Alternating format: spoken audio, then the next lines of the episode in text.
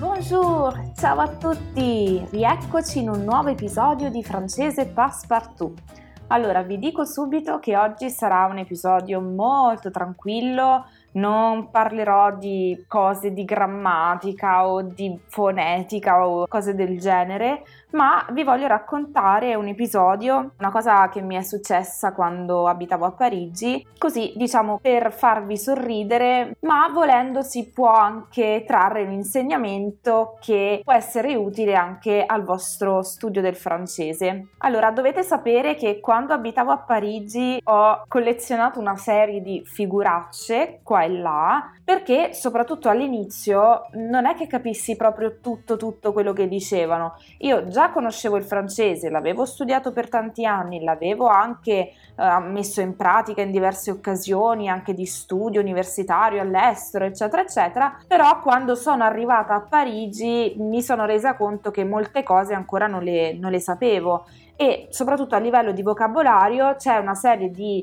parole che capitano nella vita, diciamo, quotidiana che non sono le prime che ti vai a cercare quando studi in un corso, sul, su un libro o quando anche fai delle esperienze di studio volendo che però non corrispondono a tutti gli effetti a una vita di tutti i giorni. Ebbene, siccome ci sono, come del resto in tutte le lingue, anche in italiano, delle parole che in qualche modo si assomigliano, ecco, io ho fatto un po' di confusione. Allora, vediamo con il primo episodio, perché in realtà ce ne sono due. Allora, io per un certo periodo ho lavorato in una scuola di ballo e ogni tanto veniva qualche stagista, in particolare delle ragazze, che appunto eh, dovevano fare un tirocinio per l'università. E alcuni giorni capitava che dovevamo lavorare proprio insieme, a braccetto, diciamo. E è capitato una volta che eh, mentre stavo andando al lavoro ricevo un messaggio da una stagista che doveva lavorare con me quel giorno e lei mi scrive Salut Silvia, excuse-moi, aujourd'hui je ne peux pas venir, j'ai un enterrement. Cioè, mi dispiace Silvia, oggi non posso venire, ho un enterrement. Un cosa? Allora, io questo enterrement all'inizio non l'ho capito e quindi non conoscendola l'ho scambiata per un'altra parola che in qualche modo ci assomiglia perché fa rima, c'è assonanza ed è entraînement.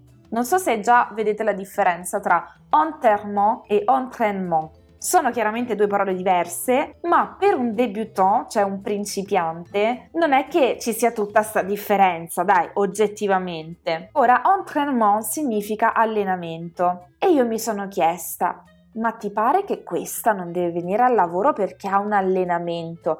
Cioè l'allenamento non mi sembrava un motivo così valido per non venire al lavoro. Cioè posso capire se lo fai a livello agonistico, se sei un atleta, ma questa ragazza non mi sembrava proprio molto atletica, diciamo così, e parlo io che sono l'anti-attività sportiva per eccellenza. Però ho pensato, vabbè, ci avrà i suoi motivi, probabilmente avrà avvisato anche il capo, contento lui, contenti tutti, a posto. Oh, tra l'altro, nella mia confusione mentale, siccome non mi capacitavo di sto allenamento che lei doveva fare, quindi non veniva al lavoro, ho pensato, ma no, dai, non sarà entraînement, sarà entretien, che praticamente si scrive, cioè è, è, la stessa parola, cambia semplicemente la parte finale, dove entretien sta per colloquio e in particolare un entretien d'embauche è il colloquio di lavoro e mi sembrava molto più logico perché ho detto, vabbè, lei sta facendo il tirocinio, ma il tirocinio finirà, si sta portando avanti iniziando a fare colloqui di lavoro così dopo magari ha già un lavoro. Visto che in Francia normalmente, almeno per quello che ho visto io,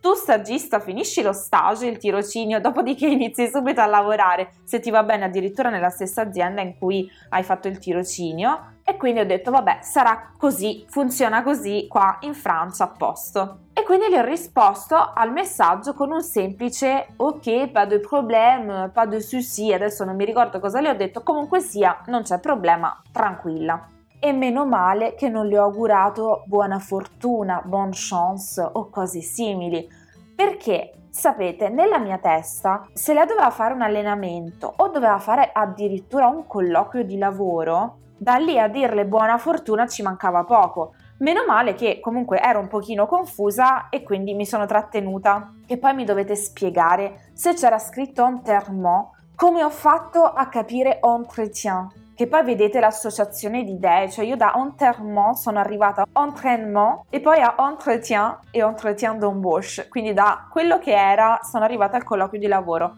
Dicevo, meno male che non gli ho augurato buona fortuna perché dopo, siccome mi suonava strana tutta questa costruzione mentale che mi ero fatta, sono andata a guardare sul vocabolario. E non so se chi di voi sa già cosa vuol dire enterrement, probabilmente sta già ridendo dall'inizio, chi non lo sa, dovete sapere che enterrement significa niente po' di meno che funerale. Cioè io quando ho letto funerale sul dizionario ho detto ma che figura di m***a. Cioè sta ragazza avrà pensato con la sensibilità di un fakiro.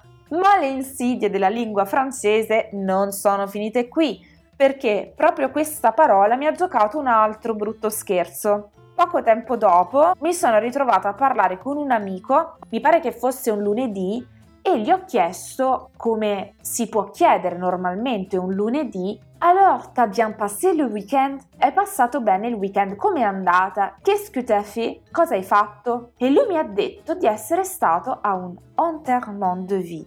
Oh là là, enterrement, encore! Ma stavolta lo so che cosa vuol dire, è un funerale. Mi sentivo preparatissima. Cioè, io dentro di me ho avuto un sussulto di gioia, ho detto, oh, finalmente Silvia, sei sul pezzo, adesso gli puoi rispondere come si deve. E quindi presa da delirio di onnipotenza perché avevo finalmente l'occasione di avere una sorta di piccola rivincita, no? Rispetto a quella parola che poco tempo prima mi aveva fatto fare una figuraccia. E quindi sono entrata in modalità funerale on e gli ho risposto tristemente. Oh, je suis désolée, je ne le savais pas. Mi dispiace, non lo sapevo. E vedevo che lui mi guardava in modo strano. Allora, partiamo dal fatto che già mentre mi diceva che era stata un enterrement de vie, stava sorridendo. Ora, per carità, ognuno può affrontare queste situazioni come meglio crede, però forse mi doveva venire la pulce nell'orecchio, che non si trattava di qualcosa di triste.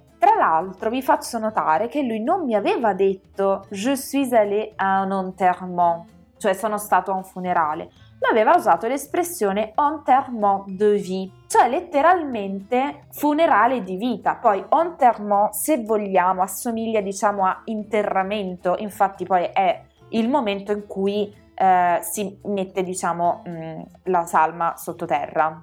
Ma io ero così contenta di sapere il significato di enterrement che ho pensato, beh, è, è ovvio che è un funerale, un interramento di vita, cioè mh, si interra qualcuno che prima era vivo e adesso non è più vivo. Diciamo che aveva un senso, io mi ero data una spiegazione da sola. Invece, quando gli ho fatto le mie condoglianze in pratica, questo ragazzo si è messo, diciamo, a ridere e mi ha spiegato il significato di enterrement de vie. E udite, udite, se enterrement significa funerale, enterrement de vie significa addio al celibato e anche addio al nubilato. Sbam! Super figura di me. Cioè io ho fatto le condoglianze a un mio amico che era andato a un addio al celibato. Ma soprattutto, oh mio Dio, i francesi chiamano l'addio al celibato e l'addio al nubilato funerale di vita. Vabbè, sorvoliamo. Ma insomma, neanche questa volta sono riuscita a azzeccare la risposta giusta a qualcuno che mi parlava di enterrement. Comunque, vabbè, alla fine ci siamo fatti due risate e è finita lì, anche perché tra l'altro non era successo niente di grave. Ha una piccola nota per differenziare l'addio al celibato dall'addio al nubilato, siccome loro usano sempre enterrement de vie, quando si vuole appunto precisare che si tratta di una ragazza o di un ragazzo, si aggiunge enterrement de vie de jeune fille, funerale di vita di giovane ragazza, l'addio al nubilato, oppure enterrement de vie de garçon, funerale di vita di ragazzo. In generale, per parlare dell'addio alla vita da single, si parla di enterrement de vie de célibataire, dove célibataire è la persona non sposata. Oh, ma qual è l'origine dell'enterrement de vie? Cioè, perché si dice enterrement de vie, cioè funerale di vita? Ebbene, l'origine dell'addio al celibato, diciamo così, anche perché poi inizialmente era solo per gli uomini, risale al XVIII secolo. Scusate, io se non ci metto un pochino di storia non sono contenta. Dove l'addio al celibato consisteva in una semplice cena tra amici una cena diciamo abbastanza fuori dal comune, che si chiamava dîner d'adieu, cioè cena d'addio.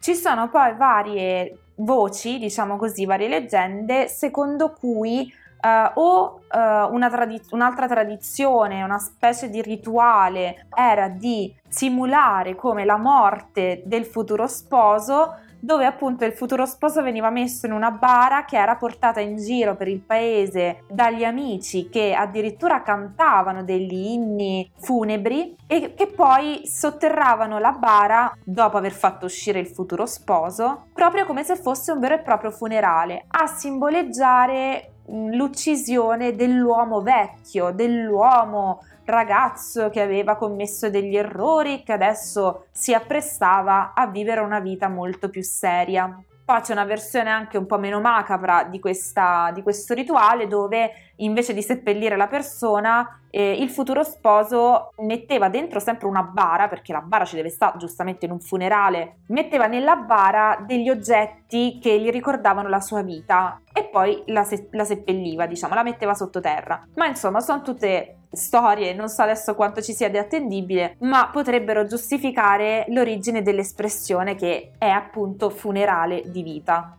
Ora l'aneddoto è finito. Che cosa vi voglio dire però con queste storielle, diciamo, che vi ho raccontato? Storielle poi di vita vissuta. Quali sono gli enseignements tirés di questa storia? Cosa si può imparare da questa storia? Allora, quello che ho capito io e che voglio condividere con voi è non avere paura di fare brutte figure. Non c'è nulla di male a non conoscere tutte le parole, è normale. Si sta imparando la lingua, non si può conoscere tutto. Tra l'altro, se vogliamo, non si conosce tutto neanche della propria lingua madre. Chi di voi conosce tutte le parole del vocabolario italiano? Quando vi trovate di fronte a una parola che non conoscete, a una o più parole che non conoscete, ci sono due strade da percorrere. Una è cervellarsi per trovare una risposta nella propria testa, che è esattamente quello che ho fatto io, col rischio di fare qualche pasticcio.